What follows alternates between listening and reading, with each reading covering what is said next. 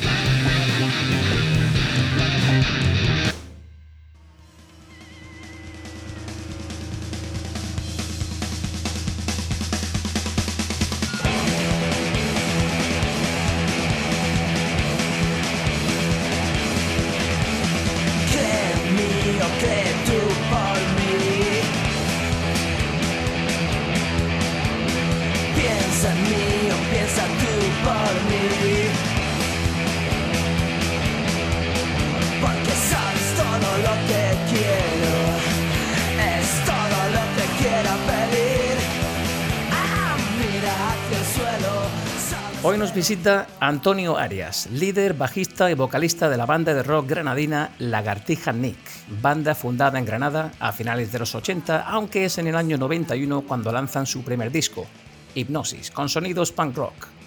Al año siguiente firman contrato con la multinacional CBS Sony y graban Inercia, producido por Owen Davis, productor entre otros de Rolling Stones y Dire Straits. Disco muy valorado por la prensa.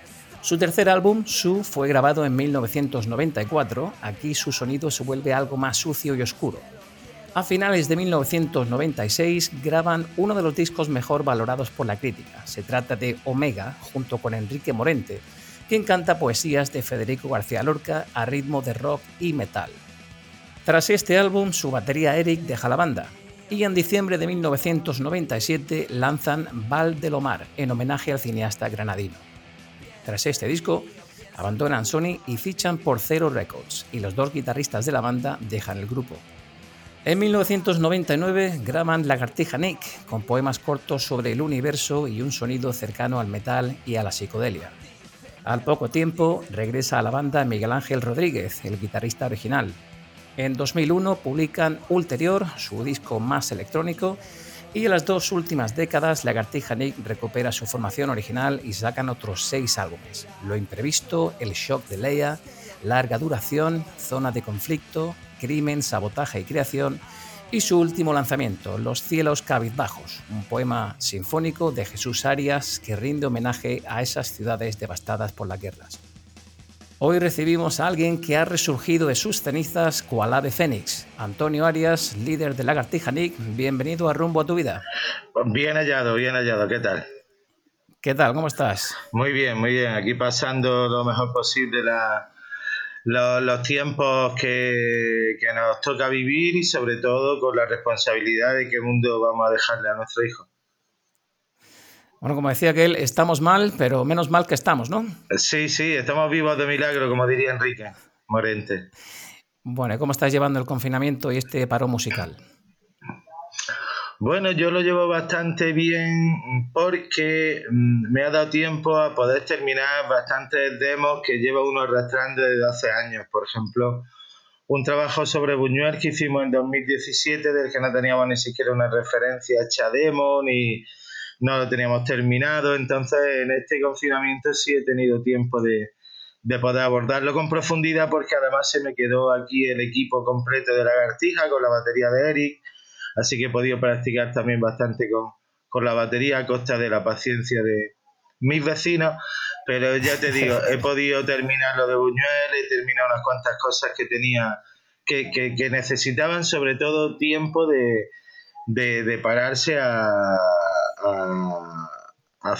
porque tienes que meterse en la película cuando estás en cualquier trabajo, ¿no? Cuando tienes la mente en eso, es más fácil que las ideas fluyan y, terminen, porque de lo contrario, cuando estás, en nuestro caso que estábamos en la gira de los cielos cabizbajos, cuando no estás preparando el, el, directo, estás intentando maquetar, pero nunca hay tiempo para el otro, siempre, quiero decir que para el otro siempre hay tiempo y siempre tiene que haber, ¿no? para ensayar para el directo, para montarlo, para estar, para ir dos días antes, para volver dos días después. Para eso siempre tienes que estar, pero para lo que nunca hay tiempo es para, para lo de ahora, para encerrarte y sin que nadie te llame y te moleste, Antonio, que dónde estás, que te estamos esperando, que te estamos esperando. Bueno, bien, has aprovechado bien el tiempo. Bueno, Antonio, como los incondicionales seguidores de Lagartija Nick sabemos, tomáis el nombre de la banda de un grupo de punk rock británico de finales de los 70 llamado Bauhaus, quienes sacan una canción llamada precisamente Lagartija Nick. La banda nació a principios de los años 90, como decíamos antes. Cuéntanos cómo fueron tus comienzos en la música. Mis comienzos de la música, pues por ahí recuperé el otro día unas fotos de. Eh, bueno, yo los considero mis principios. En la música tocando en el bautizo de un colega, ¿no? El, bautizo de la, hija, de la hermana de un colega, yo tendría 11 años. Y así que por los bautizos y las comuniones iba con mi guitarra y algo tocaba para, que, para sacarme algo de dinero. Más tarde, pues esa inquietud siempre te lleva y sobre todo, digamos que a finales de los 70 te lleva a establecer contacto con, con seres afines en una continua exposición, ¿no? Buscando, preguntando por gente. Así pude entrar en un primer grupo en el que tocaba la, guitarra acústica con Chilín, eh, un músico muy prestigioso de Granada.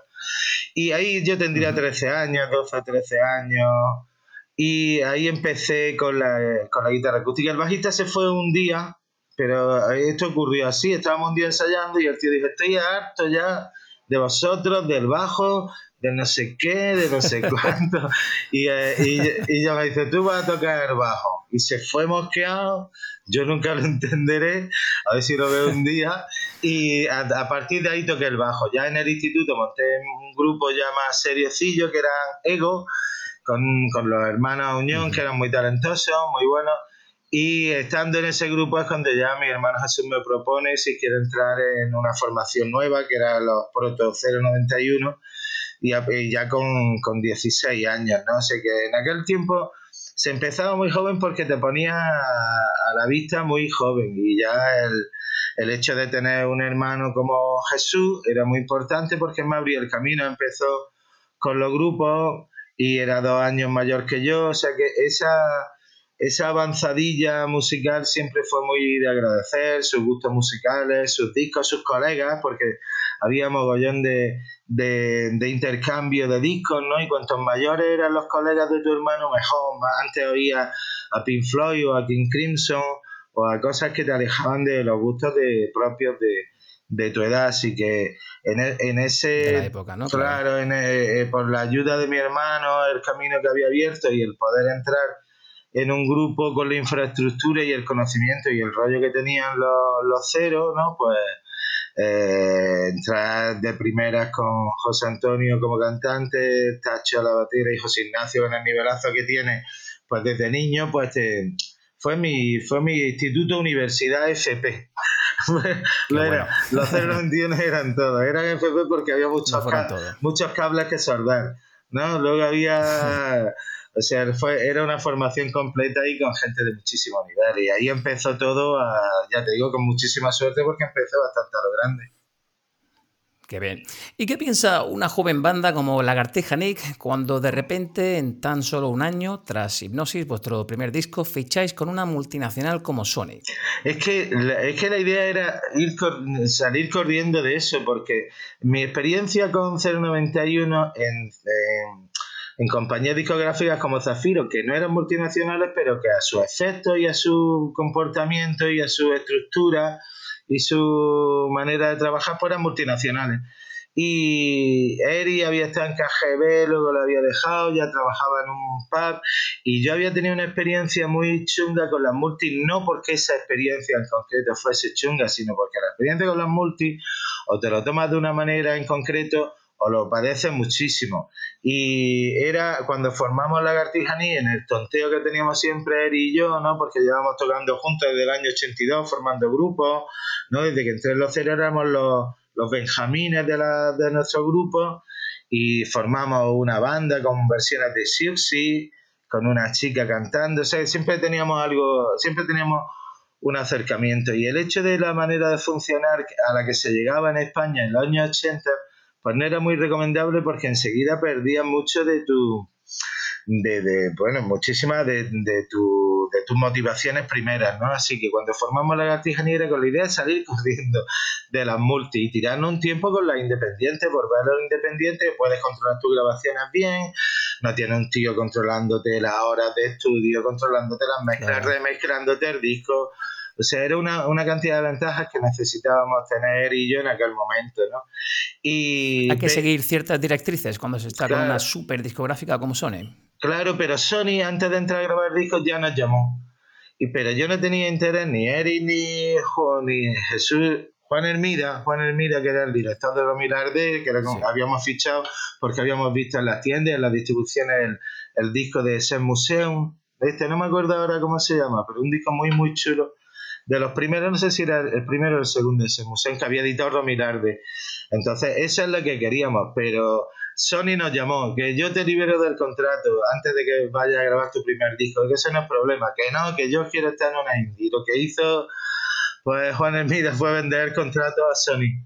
Entonces yo pudiendo haberlo hecho, ¿no? que podíamos haberlo hecho al entrar a grabar el primer disco, pero, pero bueno, nuestra, eso también hizo que cuando entrásemos en Sony entrábamos ni siquiera por nuestro gusto, entrábamos porque se había vendido el contrato, porque es verdad que había un tonteo, ya por ahí de Sony con Lagartija, pero no era la idea ni mucho menos, ¿no? Se nos vendió el contrato, se mantuvo esa idea uh, alternativa y underground de Romilarde en el disco Inercia, pues pudimos acceder a lo que eran los mayores presupuestos, los mejores estudios, los mejores productores, mezcla en Londres de meses, meses grabando en Madrid, o sea, había una accedía a lo que era el rock and roll star establishment, ¿no?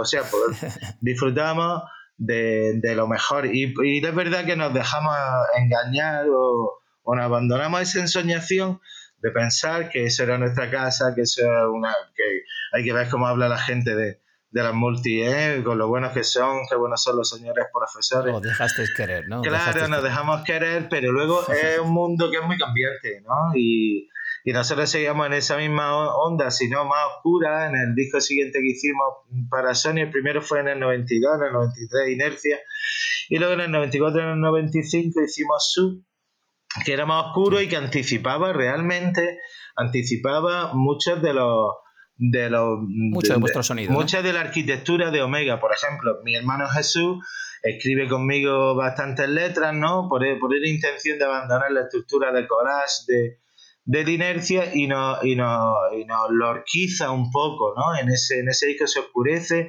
y de hecho es el disco donde empezamos a trabajar con Enrique, acabamos de editar, de hecho una canción del disco solo íbamos a editar con voz de Enrique, pero no daba tiempo a, a tanto. El caso es que ya con la multinacional no era cambian los directivos, no, el que llega nuevo pues quiere quiere activar el sello desde su propia perspectiva y ya ahí, ahí ya surgieron los enfrentamientos que eran lo que habíamos evitado o no nos habían querido mostrar en mucho tiempo. Pero vamos, una experiencia muy, muy positiva que si hubiéramos sido más listos, pues lo hubiéramos sacado mucho más partido. pero, pero, ahora ya poco se puede hacer. No, no, nos fue muy bien y lo pasamos muy bien. Os fue francamente bien. Antonio, ¿a quién admirabas tú de pequeño? ¿Cuáles han sido tus mayores influencias? Bueno, yo tenido siempre la, la, doble visión, ¿no? Nuestra, eh, digamos que por supuesto los Beatles, también porque mi hermano un día dijo, yo voy a ser seguidor de los Rolling y tú de los Beatles.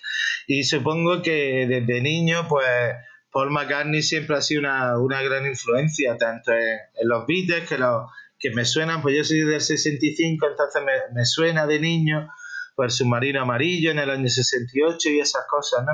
pero luego ya la carrera posterior de Paul McCartney con Wins y todo eso es lo que yo más valoro de, joven, así como la, la cultura pop de Granada, que está pues capitaneada principalmente por Los Ángeles, ¿no? Un grupazo que teníamos todos pues de niños, adorados. Yo en mi vida siempre ni me hubiese comparado con ellos, ¿no? pensando a, a, dónde podría, podría llegar. Así que el pop, digamos, era lo que lo que más me conformaba en aquel tiempo, aunque al haber vivido pues toda mi infancia en una barbería, pues el flamenco lo tiene, pues Juanito Valderrama suena constantemente la barbería de mi padre, sonaban todo ese tipo de cosas que a la gente le gustaban, las casetes, O sea que era una manera de, también donde, donde aprendía a tocar la guitarra, ¿no? Yo se aprendía en la barbería, un viejecillo llegaba, te enseñaba algo, te enseñaba una canción flamenca o lo que sea. Así que el ambiente de la barbería del flamenco, ese que se ponía constantemente para para pues, entretener a la gente mientras esperaba. Y el pop, yo creo que es lo que así más, más recuerdo, porque también eran, fueron cuando la democracia en el 76-77, pues figuras como Enrique Morente tenían muchísimo peso, porque donde nos llevaban nuestros padres, pues eran los mítines estos, de donde se juntaba Carlos Cana, Enrique Morente, un poeta, un político, tal, o sea, esa es la cultura por supuesto Lorca como, como poeta, porque aquí en Granada es como un microchip. Así que esa es la iconografía un poco que, que se mueve en mi infancia. Perfecto, perfecto. Sin duda, Antonio, eres un frontman muy carismático y yo diría que una de las señas de identidad de tu banda siempre ha sido ese sonido distorsionado, potente, sobre todo en, en, vuestros directos y en vuestras letras. Hablando de letras, ¿en qué te inspiras para hacer ese tipo de letras tan diferentes?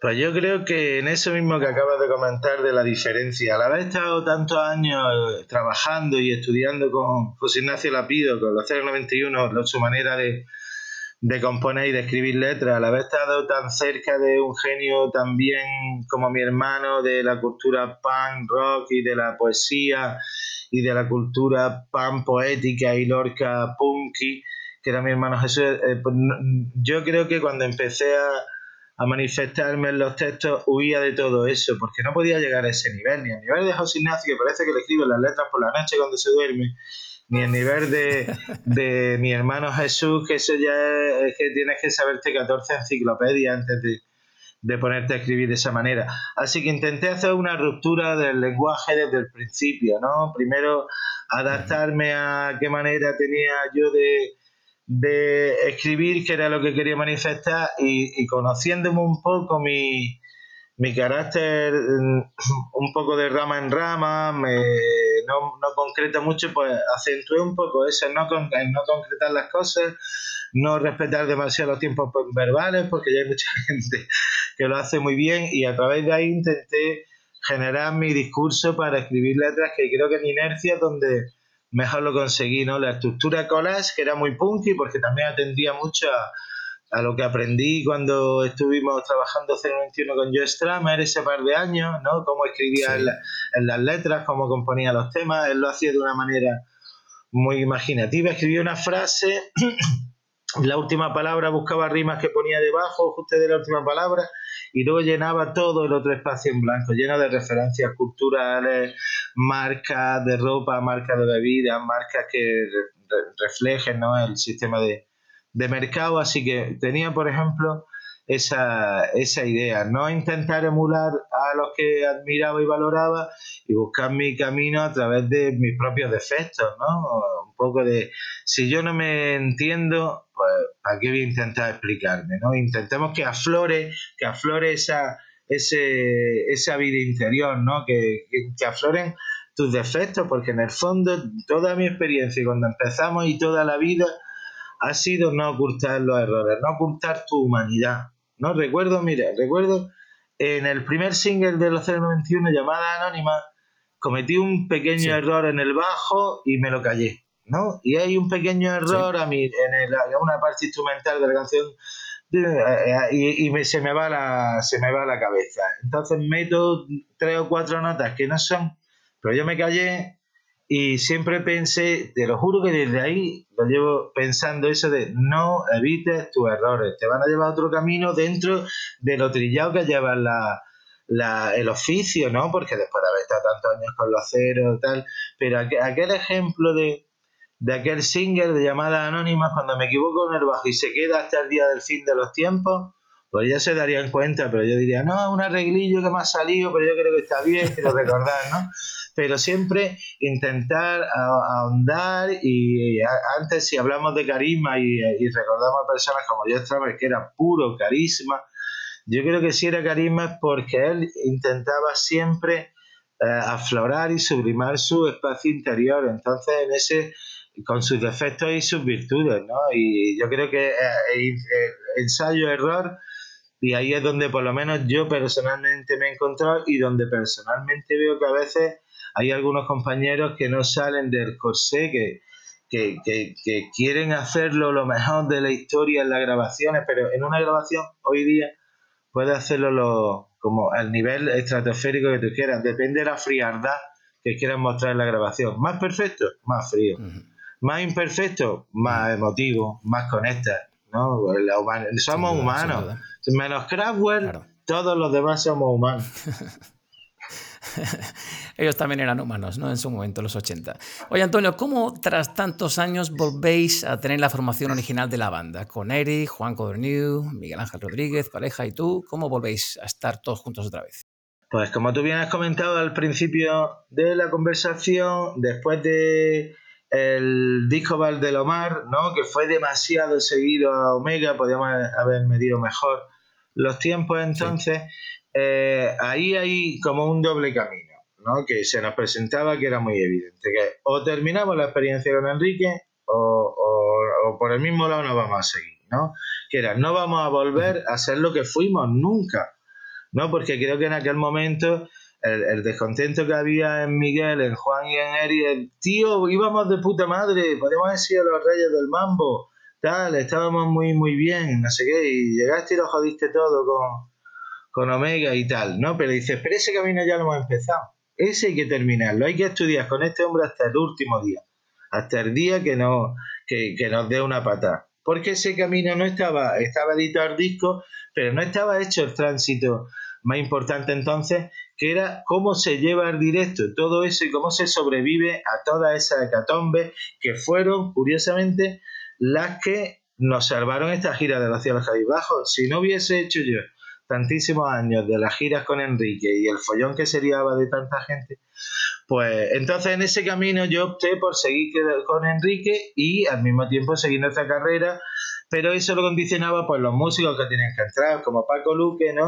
que tienen que tener mucho nivel flamenco para poder tocar los Omega y al mismo tiempo tener conocimiento del grupo, así que en ese, en ese tránsito de músicos, pues pues nos dejábamos llevar, nos acercamos a posturas más metaleras con el disco La Lagartija que incluso colaboramos una letra con, con Pedro Duque, el astronauta, y de allí el, eh, también me enseñó muchísimo el, nuevo tránsito de músicos y el, buscar el buscarte a ti mismo eh, sin tus compañeros, que es lo que un grupo mola por eso, ¿no? Porque tienes a tus compañeros, tienes ahí a Eric detrás, pero el tránsito de, de haber trabajado sin ellos en discos de lagartija hasta que, digamos, volvemos a encontrarnos porque hacemos ese, el y luego el ulterior, que las maquetas eran mejores que el disco. Y luego ya intento recuperar un poco la filosofía más abierta de la lagartija a través de lo imprevisto, que ya le pido a Eric que, bueno, coincidimos, Eric vuelve y así hacemos lo imprevisto, larga duración, con Víctor Lapido y Lorena y tal, y Jesús Requena. Entonces, digamos que en eso vuelve Eric, que me da pues la, tranquilidad. No es que ningún batería me, me ponga tranquilo, de lo contrario, me gusta tocar con todo. Pero Eric te da la tranquilidad de que no tienes que mirar a ningún lado. Se mete en tus códigos genéticos, música. y la complicidad, ¿no? Exactamente. eso lo tiene Eric, Eric toca para ti. Eso es increíble como, como toca ese, ese muchacho ese joven. Todo un crack. Saludos, saludos a Eric. Sí, ¿qué pasa, Eric? Y, y a, partir de ahí, pues ya después de la experiencia de esos discos y ya viendo que empezaban a reeditarse, pues los antiguos, pues ya volvimos los viejunos, ¿no? Ya que estábamos en, desde 2008 por ahí reuniéndonos en, en reediciones de inercia o de hipnosis o de tal, pues pues decidimos afrontar nuevos trabajos. Tardamos un poco porque empezamos oficialmente como en 2012 a, a ser estables, pero, pero como yo estaba también con las movidas de los multiversos, de los discos multiversos, que estaba haciendo el número 3 en aquel tiempo, o sea que ya nos dio tiempo a reencontrarnos y a disfrutar pues de nuestro sonido, que eso es lo bueno de, de los grupos, ¿no? Que tiene un sonido que sale porque están esos cuatro tíos juntos nosotros, antes hablabas tú de, de como cuando empezamos con todas las distorsiones y eso, pero sin embargo, al haber hecho Omega en el 96 ya sabíamos que nuestro registro era mucho más abierto. Así que en esta última época, digamos, lo que hemos ahondado es en ese, o en ese otro registro que podemos dominar y que, y que como grupo pues tendrán una sonoridad por lo pronto pues particular. Claro que sí, incorporáis la experiencia sin, sin duda alguna. Vamos ahora, Antonio, si te parece, eh, a apartarnos un poco de tu faceta musical y a pasar al plano personal. Antonio, ¿de qué te sientes más orgulloso en esta vida? Bueno, no sabría. Uno cuando tiene hijos, pues dice, pues de mi hija, supongo que esa es una obra, pues que no se ve mucho porque uno tiende a, proteger, pero sí, yo creo que eh, mi hija está, está bien. Es un, es un trayecto que, que se necesita muchísima, muchísima concentración, no cambias de vida totalmente, porque donde caben dos, caben tres, pero también donde caben dos o tres comportamientos, caben cuatro, cinco, seis. Uno no es eternamente un muchachillo ni un no viejo, ¿no? Claro que envejecemos y también y no, no importa el tiempo que empleemos en otras cosas, yo creo que pues cuando ya tuve yo a mi hija, eh, yo creo que no me quedaba ninguna juerga sin, sin correr, sin, ningún, sin ningún garito, sin visitar.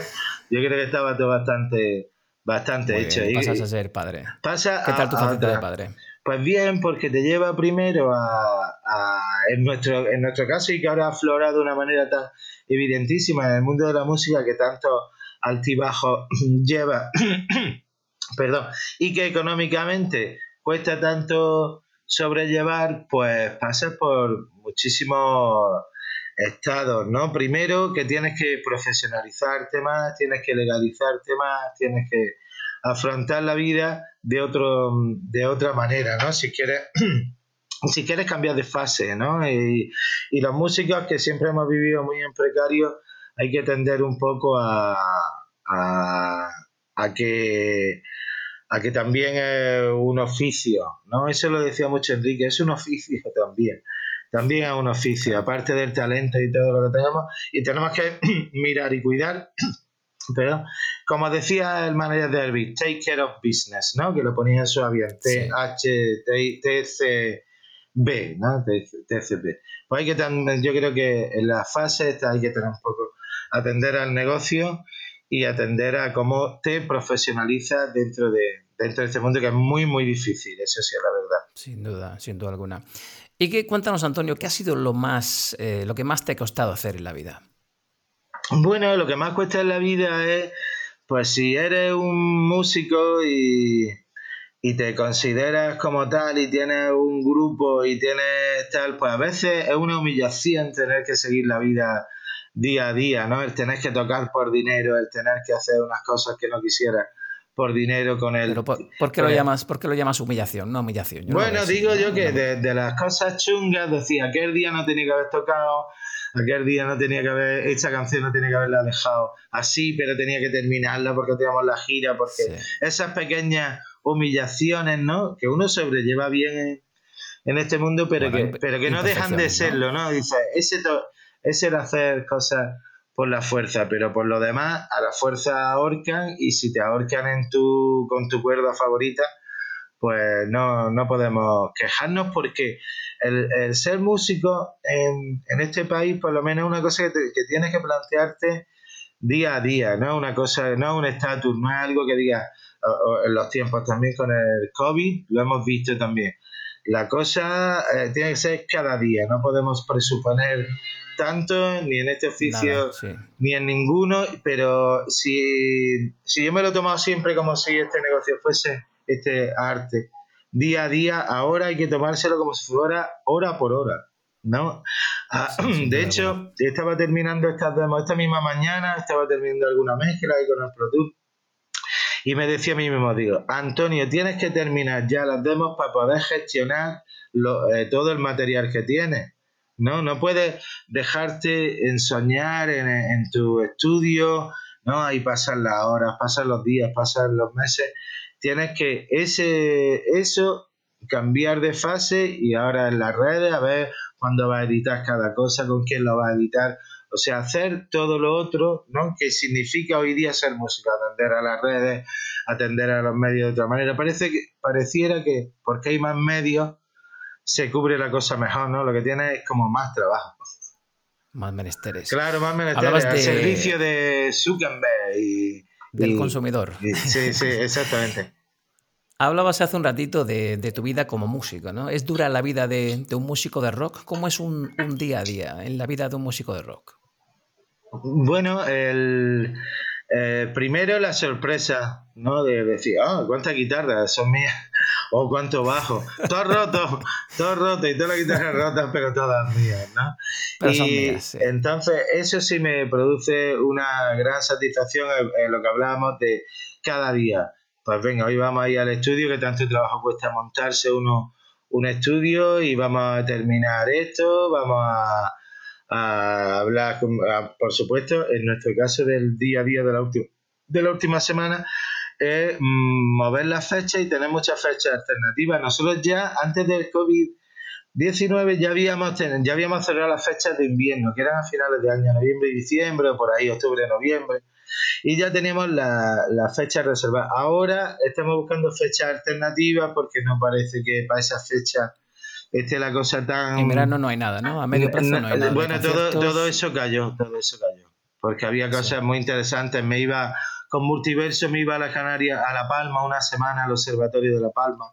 También de todo eso, las presentaciones que había, las que quedaban de los cielos bajos, también las del libro de mi hermano Jesús todo eso, todo eso se cayó. Se canceló todo. de eso ni hablamos, de la destrucción alrededor, de eso ni hablamos. Pero lo que era la, la visión del futuro, no que eran nuestras fechas, pues ahí y eso es lo que gestiono últimamente más, cómo movemos las fechas, qué es lo que vamos a retrasar, había otros proyectos para el año que viene que no se sabe si habrá que retrasar más.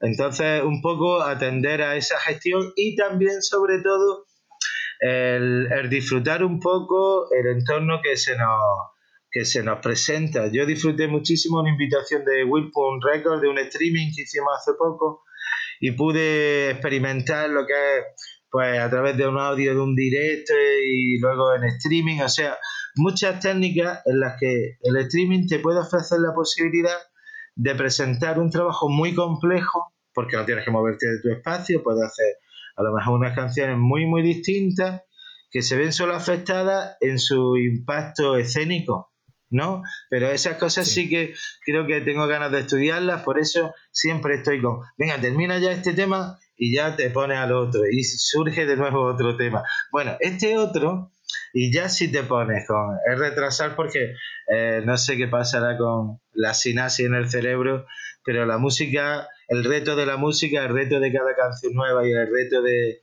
enfrentarte a tu obra y verla mordearse en tus manos de las cosas más placenteras que existen, mucho más que editarlo, mucho más que ensayarlo y mucho más que hacerlo. Hay un momento cuando supera ese, ese fuego de tu última composición que la cabeza te pide otra, otra, otra, mídete. Entonces, ahí está uno, ¿no? Entre el ocio y el negocio y, y disfrutando también de lo que se nos presenta, ¿no? Claro que sí, hay que hacerlo. Antonio, ahora volviendo a tu música, hablaba en la presentación de vuestro álbum Omega, junto al fallecido cantador flamenco Enrique Morente, una obra de arte musical en la que fusionáis el rock más contundente con todo un cantador flamenco como Morente, que pone voz a los poemas de, Lorca. Un auténtico desafío, ¿no? Poner música a poemas de Lorca y fundir el flamenco con el rock más potente, ¿no? ¿Cómo surge este, este disco? Eh, la creación de Omega tiene también mucho, mucho que ver con su espacio, su tiempo, sus personas, sus personalidades, su paisanaje. Porque eh, hablando, hablando de Morente, yo lo conocí en el año 82 en casa de Paco Ramírez, que es donde ensayábamos en verano los 091.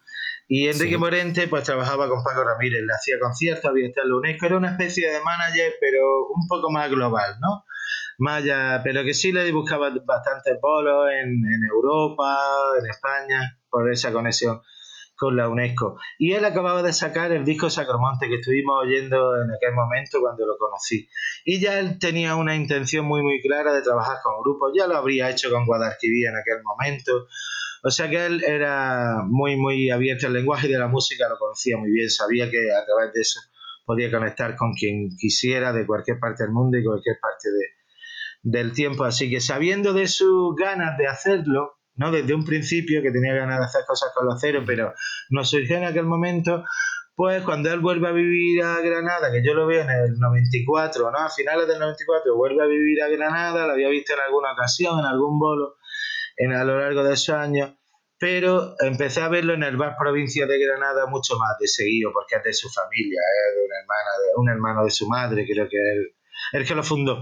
Así que ya le dije, Enrique, tal, ahora ya sí tienes tiempo para hacer cosas con un grupo. ¿No? Pues sí, pues estaría bonito, si algo bonito. Pues mira, nosotros vamos a sacar un disco que se llama Su, tal, podías colaborar, pues no sé, tal, podíamos vernos. El caso es que eh, mi hermano Jesús estaba ahí, él es que algún, algunas semanas más tarde dice, pues Omega, tiene que ser Omega, hace ese estudio maravilloso. O sea que estábamos mucha gente con la antena puesta, ¿no? Y él venía un poco de Madrid ya, de haber pasado una época muy, muy grande de su vida en Madrid y con la libertad de estar en Granada. Había maquetado algunos temas de, de Leonard Cohen que nos estuvo poniendo, ¿no? Una maqueta muy chula. Y nosotros, pues, lo teníamos súper a tiro a través del poema Omega, pues, que decía Jesús, pues vamos a empezar a trabajar ahí. El caso es que ese verano del año 95, después de perseguirlo un poquito y de, se dejaba buscar y se dejaba querer, pues coincidimos y ya quedamos para ensayar. El caso es que en ese primer ensayo, solo con el texto de Omega, los ritmos de Semana Santa de él y una partecilla que había hecho yo en medio, que no lo que llamábamos el monstruo, pues con eso nos pusimos y, y, está la grabación, ahí la tengo en carreta abierta abajo en el estudio, en 20 minutos sale la canción, algo que nos dejó a todos absolutamente desconcertados, a él, a Estrella y a su mujer que fue con quien vino, a nosotros, en 20 minutos tenemos una canción de la complejidad de Omega, ¿no? Que no serían otros textos de Enrique, dice, coño, pues eh, yo estoy haciendo de Lorca a través de Cohen, el Val. Pues nosotros tenemos una presentación en, en diciembre del disco Sub, pues vamos a hacer un bis que sea todas estas las canciones de Leonard Cohen, las que vayamos sacando. O sea que fue una experiencia que increíblemente, increíblemente iba surgiendo y se iba nutriendo de un repertorio. Eh, de, pronto teníamos Omega y al saco entraron cuatro o cinco de Leonard Cohen. Pues ya tenemos unas cuantas, ya. luego, Vuelta de Paseo y esa Niño Agado en el Pozo también estaba, ¿no? Porque era una idea que había sacado mi hermano Jesús de Helter Skelter de los Beatles. ¿no? Teníamos esas dos, luego teníamos un mundo por descubrir con Poetas en Nueva York, un mundo por hacer, y ya se unieron esos, esos dos proyectos. ¿no? Por eso, por un lado, en el documental de Sánchez Montes dicen uno, pues esto nace por Leonardo Cohen. Sí, pero también nace por aquí, nace por allí, nace por todos los que estábamos en aquel momento juntos, con tiempo, con energía y con tantas ganas de, de hacer cosas. ¿no? De hacer las cosas bien, le dais forma al proyecto, perfecto, quedó fantástico. sí, sí, ya hicimos, y, la, actuación fue increíble, eso nos motivó muchísimo y nos animó a seguir para adelante, a seguir componiendo, todos confiados en que iba a ser el disco de la década, el disco de la historia, no sabiendo que nos iban a echar de todos lados, que nadie iba a venir a vernos, que nos iban a matar y que después de unos años, es como aquella letra del flamenco, fui piedra y fui centro me lanzaron al mar y al cabo de un gran tiempo mi centro vino a encontrar. Eso es Omega. O sea, nosotros para nos gustaba mucho el sonido, era algo flipante, pero a nuestros colegas y a todo nuestro mundo de alrededor, nuestros managers y todo eso, no, o sea, lo odiaban, lo odiaban primero por el racismo inherente a, pensar que Enrique, porque tocábamos con tantísimos gitanos flamencos que pues todos éramos gitanos, pues todos gitanos, tal, mucho racismo y tal, pero nadie vio el potencial de, ese trabajo, ¿no? Por eso nos encontramos, íbamos a tocar en nuestro entorno, pues, pues la gente del rock pues decía que se nos hacía, íbamos al suyo y no iban a matar.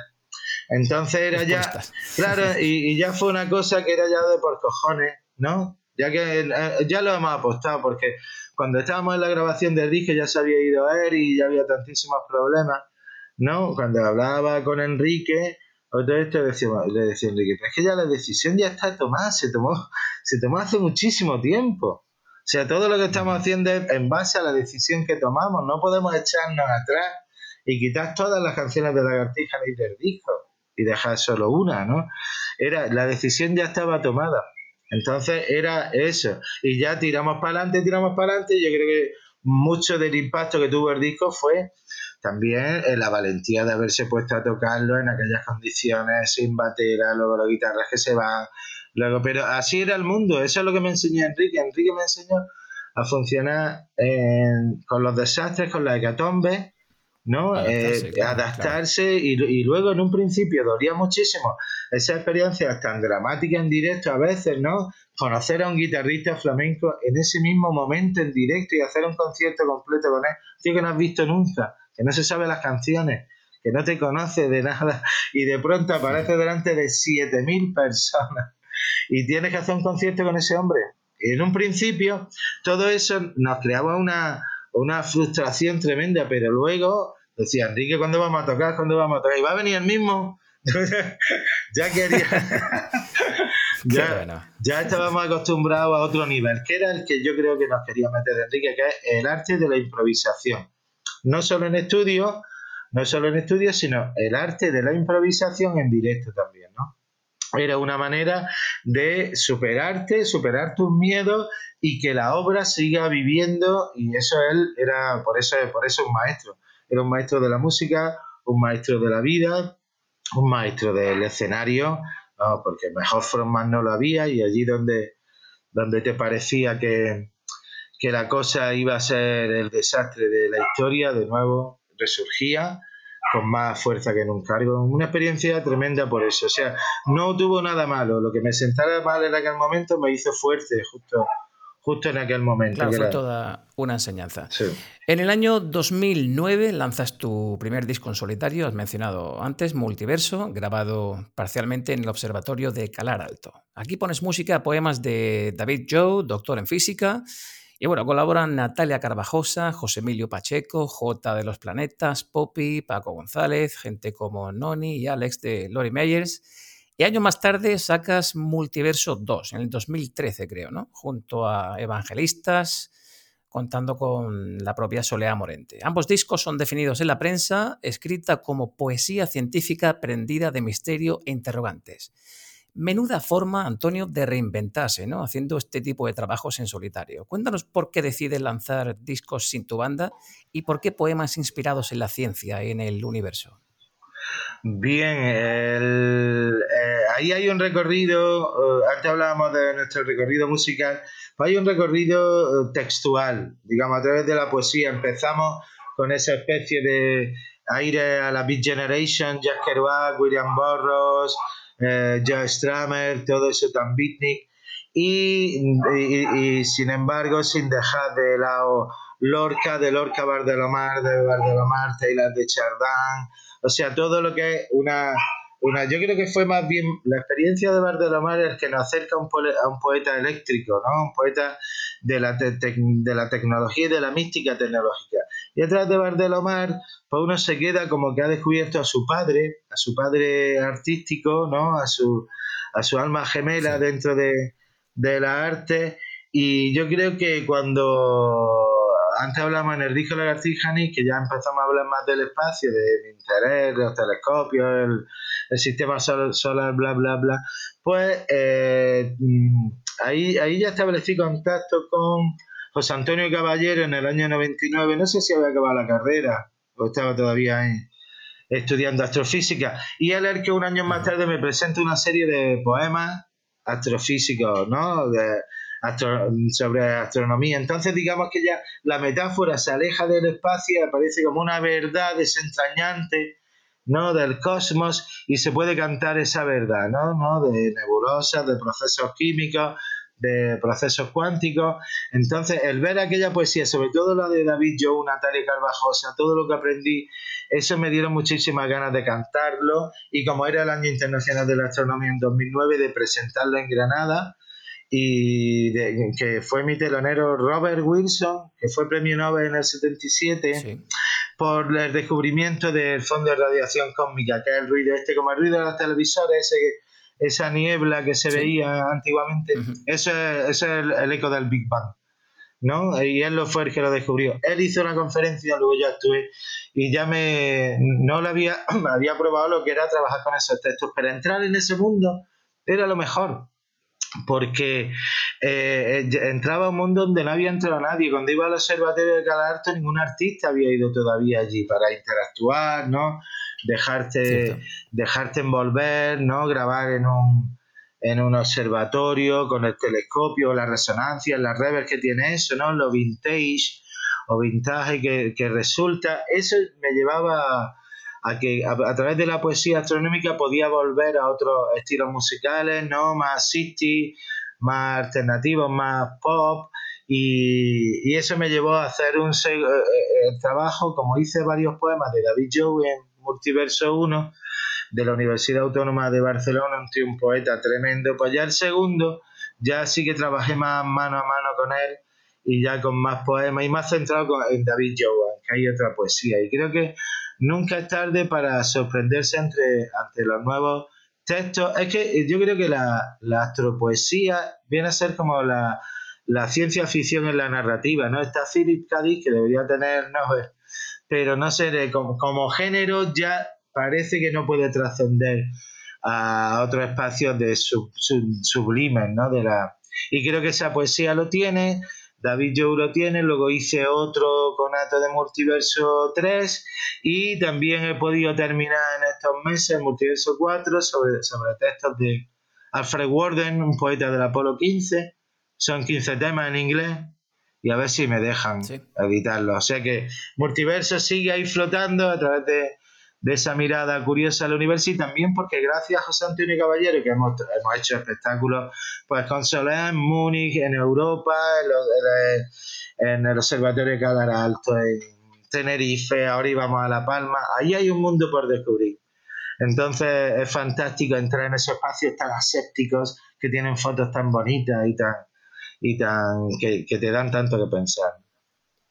Sin duda, además tengo muchos amigos que han ido a verte en tus conciertos de multiverso, no siendo tan fans de Lagartija Nick, más de Antonio Arias, y, terminaron ah, totalmente sorprendidos por lo que se encontraron allí. Para nada encontraban eh, encontraron ese sonido lagartija Nick, distorsionado y, sucio y oscuro, sino todo lo contrario, un, auténtico descubrimiento.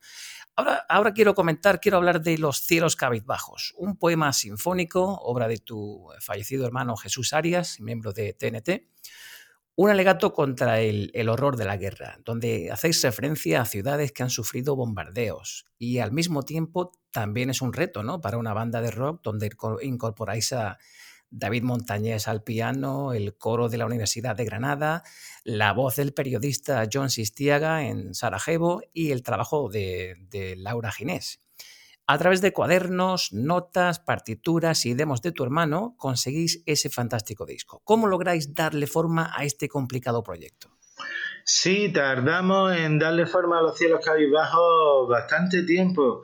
Primero porque lo que teníamos era por lo menos la urgencia de que no se olvidara el proyecto. Así que lo que nos decidimos fue para hacer una premiere, ¿no? Como mi hermano también tenía muchas ganas de que en esa obra o en Luz, que también fue de lo último que escribió una cantata, ¿no? En, latín, pues quería que estuviera Estrella. Pues dijimos, bueno, pues vamos a hablar con Estrella y para que no se nos olvide este proyecto lo hacemos en Granada en, una, en un anfiteatro muy chulo que hay, el PTS, del Parque Tecnológico de la Salud. El caso es que eso dije, y ya cuando lo hicimos, vino Estrella, nos lo pasamos muy bien, hicimos un montón de temas de eso y ya lo dejamos porque estábamos en, otra, en otras movidas. Pero aquello quedó un pozo, primero del trabajo tan fantástico que era, ¿no? Yo había estado, pues, desde que murió mi hermano en 2015, hasta 2018 que estrenamos Los cielos cabizbajos en esa premier, pues revisando, viendo maquetas, o sea, una labor un poco fuerte, pero bueno, yo lo, lo veía más, más allá que como mi hermano y maestro, intentaba verlo como un estudioso de la obra, y así que encontraba, me identificaba en una, tenía muchísimos textos, algo que nunca había tenido eh, para un álbum, no gracias a Jesús, pues tenía una infinidad de textos y eso hacía que sus canciones tan largas, que sus maquetas en, muchos, en muchos casos eran canciones muy largas, en las que o no había metido la letra, o la tenía metida en inglés o todo eso, dices, pues no canción tan larga, tenemos aquí textos de sobra y vamos, vamos a, trabajar con los textos como no hemos trabajado nunca. El caso es que quedó y, lo que más trascendía o lo que más nos, nos trascendió era el, digamos, a lo mejor el repertorio más emotivo, el que más nos emocionaba y por eso ha quedado un disco tan desde la emoción y hacia, la emoción. Trabajamos con el coro que él ya había trabajado, trabajamos con orquesta a través de David Montañez, de la universidad, de miembros. O sea, era un apasionante, una apasionante hecatombe, pero ya en directo vimos que todo el mundo está muy formal, lo que pasara, pues ya lo habíamos pasado con Omega, ¿no? Antes recordando los tiempos de Mil en el escenario, pues eh, había una gran afinidad, un corazón puesto y queda en el disco, queda emocionante, pero cuando lo presentamos en directo no sabíamos la capacidad de emoción que tenía eso en el público. Primero por buscarnos en otros registros musicales, los lagartijas, ¿no?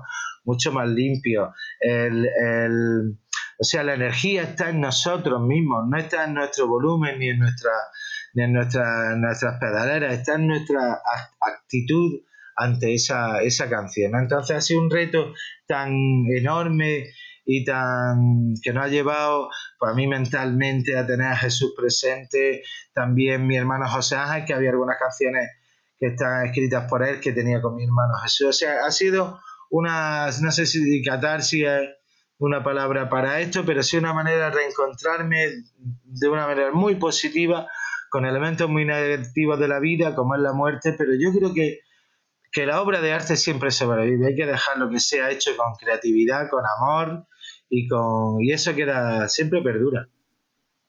Claro que sí, bonito, bonito homenaje a, tu hermano y a lo que dejó, a su legado. Hablando de eso, precisamente en abril de 2018 publicas una columna en El País que titulas Llanto por mi hermano. En esta columna elogias su trabajo, la influencia que tuvo en tu vida, dices que de su mano entraste en 091, de su obsesión por Lorca enciende una llama en ti que más tarde toma forma en disco, en Omega, con Enrique Morente.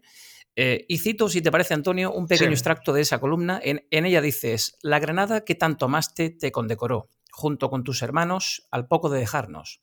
Paciencia, vivir cada día, todo llegará, no es tan importante. ¿Cuál de estos consejos no entendiste? En el graffiti que hace un año realizó el niño de las pinturas en tu honor sobre la fachada de la casa donde nacimos, dejó plasmada una frase tuya. Cuando seamos mayores, vamos a ser artistas. Bonitas palabras hacia tu hermano, ¿no? Sí, es como mm, trato de explicar en ese artículo Ah, ¿cómo, ¿Cómo explicas que has tenido a tu maestro más importante tan cerca toda la vida? Desde pequeño, ¿no? En casa. En casa, desde pequeño, el que, el, eh, el que te iba a orientar, el que te iba a formar, pero luego también queremos todos tener nuestras vidas y yo, pues si lo llego a saber, me hubiese metido más a fondo con él y con su repertorio, pero él tenía su grupo. Entonces yo no me voy a estar metiendo ¿no? en cómo tiene que llevar su grupo, cómo tiene que hacer sus canciones, cómo tiene que hacer todas las cosas. Yo colaboraba con ellos, pero sí me arrepiento de no haberle metido mano a muchas de estas composiciones en su momento y haberlo arrimado más a la lagartija, pero yo pensaba que es que si estaba con su grupo es lo que quería hacer, ¿no? O sea que en ese aspecto hay muchas gestiones todavía por hacer y muchas hechas, ¿no? porque por lo que hemos hablado antes, eh, eh, un disco la música dice, habla a los corazones y yo creo que el desprender a mi hermano, ¿no? Ahora que hablamos de los discos cuando los sacaba con su grupo, que eran mucho, tenía un aspecto formal mucho más elevado, mucha más capa de pista, mucho más barroco en ese sentido. Ah, yo lo que quería era despojarlo un poco y que la gente llegase a, a, su entraña, la entraña de la poesía de Jesús Arias, de, de cómo alguien es tan tan, tan generoso de dejar toda su obra última en nombre de las víctimas, yo no lo hubiera hecho, vamos, no, no me hubiese abstraído a, no mirarme en el espejo. Él, él no se miraba en el espejo en ese aspecto, sino que lo, lo ponía para que se viesen otras cosas. Así que tiene muchísimos valores. Lo hemos visto también en la edición de su libro, de su poemario, Un jardín contra tu nombre, que ha editado curiosamente y gracias Sí, se publicó un ah. libro con textos partituras, ¿no? ese fue Diario de Artista, creo que se llama, o Diario de un Artista, y ese lo editó la universidad con motivo del concierto este que hemos dicho de Premier de los cielos cabizbajos en el PTS. Ese fue con la universidad en el que estuve estrella. Y luego la, el patronato García Lorca ha editado un, un, poemario que tenía conservado allí en la fundación de él, ¿no? De uno de los directores, Juan de los, había atesorado un poemario de mi hermano y tal cual lo dejó, o sea, tal cual no, porque lo ha revisado Isabel Daza eh, y ha hecho la introducción, pues podemos por lo menos presentar de una manera muy digna y como a él le hubiese gustado, pues toda esa obra que como antes has dicho en el artículo, que además es que todo esto es muy a la larga, Jesús, ¿qué es lo que no entiende? como yo le decía, que tú no vuelves con, con el grupo, digo, que no vuelves a ningún sitio, Jesús, que aquí no se vuelva a ningún lado la música, que aquí está empezando de cero, disfruta el viaje, porque, o sea, eso de que la gente te va a conocer, te van a reconocer, y va y cuando vuelves todo es fantástico, eso, no existe, eso no, esa, y era lo que quería decirle, porque vamos, unos años más tarde, y lo mismo es por su desaparición, pero unos años más tarde ya lo hubiera visto. Precisamente, eh, al hilo de lo que dices, eh, ¿tú crees que se puede ser profeta en tu tierra? ¿Tú te sientes querido por Granada? Yo es que tengo muy buena relación con, no sé si aprendí a, a quererla y su mala folla, pero es que eh, una de las cosas, ya que hablamos de la música en profundidad, esto lo hacemos porque nos da la gana, porque nos hace felices, porque hemos podido mantenernos con eso, por nuestras carreras, porque entramos en los años 80 y se vendían discos, porque en los 90 también, porque en los 2000 también. Cierto. Porque hemos tenido la, exactamente, porque hemos tenido la suerte de hacer un montoncillo y que a lo mejor luego la GAE nos puede dejar un dinerillo. O sea, yo creo que lo que hay que es eh, ser feliz en tu tierra, ¿no? Granada, conozco muchísimos compañeros y de eso que hay algunos que están dolidos porque no hay reconocimiento. ¿Para qué quiere reconocimiento? Si lo hacemos porque nos da la gana, incluso para molestarlos a los demás, ¿no? Para, echar un poco más de basura a las tiendas de discos y a, y a los sonotones. Pero yo creo que eso, no hay, no hay que ser, no hay que ser profeta en su tierra. Tienes que querer a tu tierra y pasártelo bien, sacar lo mejor de ella y, y no andar en, en los defectos que Granada como tierra chica tiene, ¿no? Ese pueblo, bueno, pero ya te digo carácter Antonio, de, pueblo. Sí, ya te digo yo a ti que tu tierra te quiere. ¿eh? No sé si te sientes querido, pero de sí, sí, yo me siento, a ti y a tu banda. ¿eh? Yo me siento querido, yo me siento querido, pero no le hago responsable, ¿eh? pueden dejar de quererme en cualquier momento porque, porque lo hacemos porque queremos. Porque nos queremos, ¿no? Lo hacemos porque nos queremos. Has hecho tuyo eh, el lema ese que dice renovarse o morir. ¿Qué hay que hacer para reinventarse constantemente? ¿Cómo consigue una banda como Lagartija Nick perdurar en el tiempo desde, como comentaba antes, finales de los 80, el 91 hasta ahora? ¿Dónde está vuestro secreto? Pues creo que el secreto para, para reinventarse, para sobrevivir, que viene, viene a ser lo mismo, es eh, no aterrorizarte ante cada nueva ante cada nueva canción ante cada nuevo concierto ante cada nueva escena ante cada nueva propuesta. No aterrorizarte no, no pensar que y también sobre todo no pensar que lo, lo mejor ya lo ha hecho. No somos no somos um, buenos jueces para, para nuestra obra y eso es lo más lo más importante. No, no jugarte con, con dureza porque porque lo tenemos, lo tenemos demasiado cerca. Yo, por ejemplo, lo tengo, un ejemplo que veo muy bueno para esto es cuando oigo los discos, cuando se reeditan los discos antiguos. Ahora se ha reeditado Lo Imprevisto, que es de 2004, ¿no? Me ha llegado una copia hace, hace un par de días en vinilo, que es para Record Store de ahí, ¿no? Que, pues, el, Lo Imprevisto pues me lo pongo otra vez y me encanta. Por lo menos las dos escuchas que hago sin acordarme, sin volver al estudio y sin volver a los conciertos y sin volver a, sin volver a revivir la vida, ni la gira, ni nada de eso, lo que tardo en volver a recordar, lo disfruto muchísimo. Y siempre uno es demasiado cruel con, su obra. Quiere tenerla alejada durante mucho tiempo, como en mi caso, para valorarla. Pero luego las cosas están bien. Si lo haces tú pues tú lo has hecho. Así que a lo hecho pecho y, a, y a, disfrutar también, pero ya te digo, no aterrorizarte ante cada nueva situación, sea una canción, sea una letra, sea y, disfrutar del viaje, por supuesto. Claro que sí. Hablemos ahora, ahora, Antonio, del proceso creativo de Lagartija Nick. ¿Qué llega antes en vuestro caso? ¿La música, una letra, una melodía? ¿Tiras de oficio? Cuéntanos cómo y de dónde surge la música de una banda tan diferente como Lagartija Nick. Mm, eh, si partimos de la base que la música es lo divertido, ¿no? Tú teniendo un texto es, muy fácil que te salga una música que te guste. Lo difícil es, lo difícil es la letra. Así que eso en, nuestros principios, pues, y, también que con los ceros pasaba, maquetábamos demasiado en inglés, sin letra, ¿no?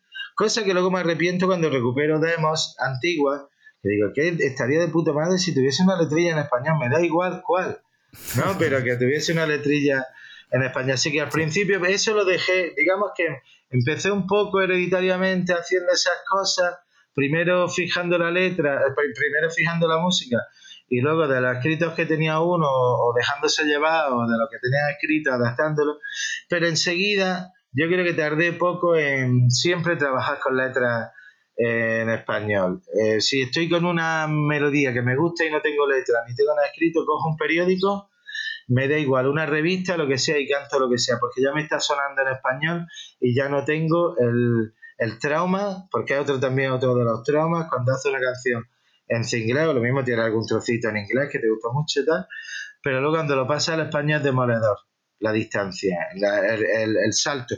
Así que ese ya me lo pasé de hace tiempo. Así que o trabajo con letras a las que le pongo música o trabajo con música, y, pero, pero digamos con letras siempre al lado, para que cuando se me ocurre alguna línea melódica la pueda hacer en español y por muy mala que, claro, por muy mala que sea la frase, pero por lo menos ya me está situando en el idioma, ¿no?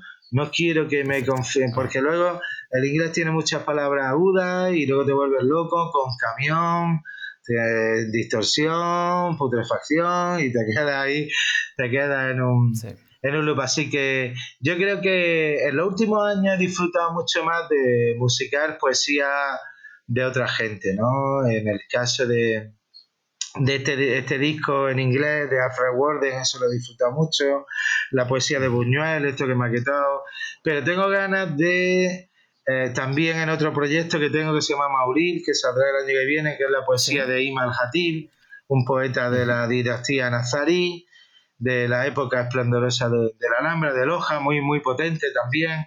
Entonces, he disfrutado muchísimo estudiándolo. Pues, ah, siempre lo hemos hecho como lagartija, no hemos parado para Lorca, lo hemos parado para Bar de la Mar y luego sigues tú creando y para, para la poesía astronómica. Y después de esta experiencia sí que tengo ganas de nuevo de ponerme a escribir, a escribir letras, eh, eh, porque es verdad que tengo muchísimo material grabado de música, por lo menos cuatro discos por ahí, eso no me va a dar tiempo en los próximos 10 años. Así que por lo menos sí me voy a poner me voy a poner con las letras de, para, para tener letras. Claro, pero también tengo a mi mujer que Isa Laza, con una poeta muy buena que también, pues, ¿sabes lo que pasa? Que me hace relajarme. Digo, ¿para qué quiero tanta letra? Pues le doy algo y que lo haga Isa. hemos visto, Antonio, durante este confinamiento, hemos visto que has sacado vídeos junto a tu hija y a, Isabel. Temas homenajeando a grupos granadinos de los 70. Haces una especie de retrospectiva ¿no? de la música granadina. ¿Cómo, ¿Cómo surgió la idea de hacerlos con tu hija y con tu pareja?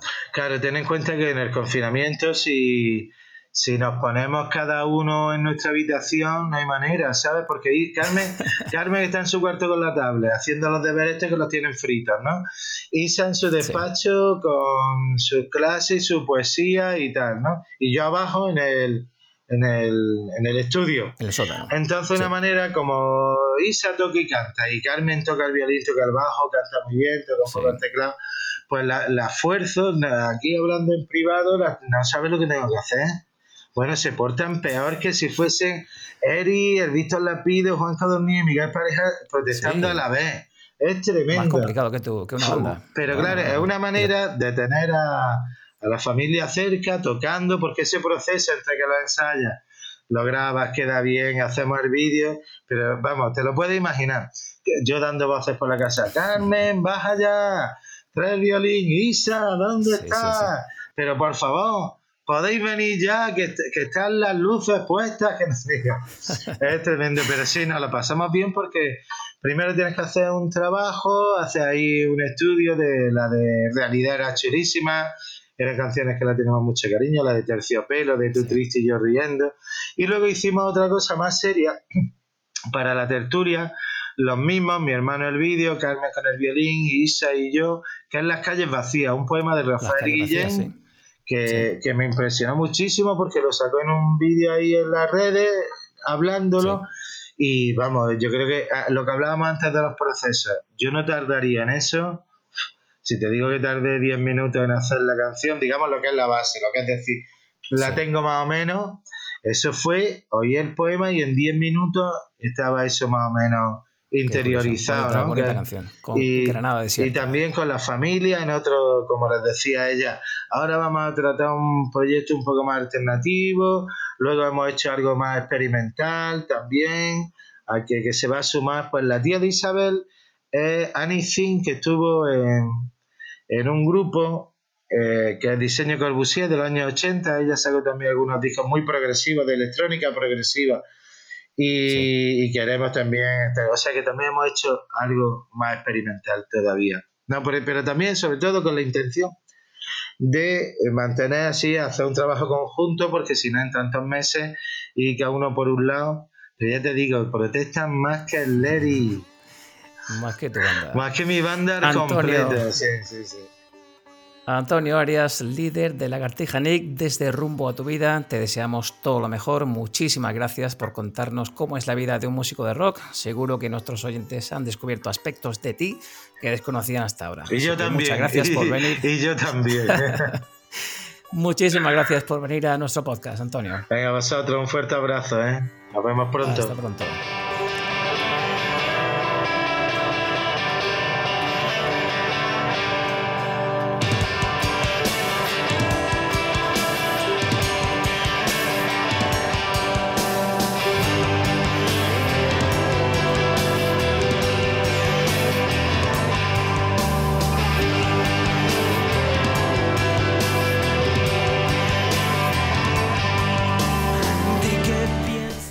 Hasta aquí nuestro programa de hoy. Una interesante entrevista con Antonio Arias que nos hacía un exhausto análisis de toda su trayectoria musical. Muchísimas gracias a todos los que nos escucháis en las diferentes plataformas, Apple Podcasts, Spotify, Google Podcasts y muchas, muchas otras. Recuerda que nos puedes enviar tus comentarios a rumboatuvida.gmail.com. No olvides suscribirte o dejar alguna reseña. Ya sabes que tienes una nueva cita la semana que viene con rumbo a tu vida. Un saludo.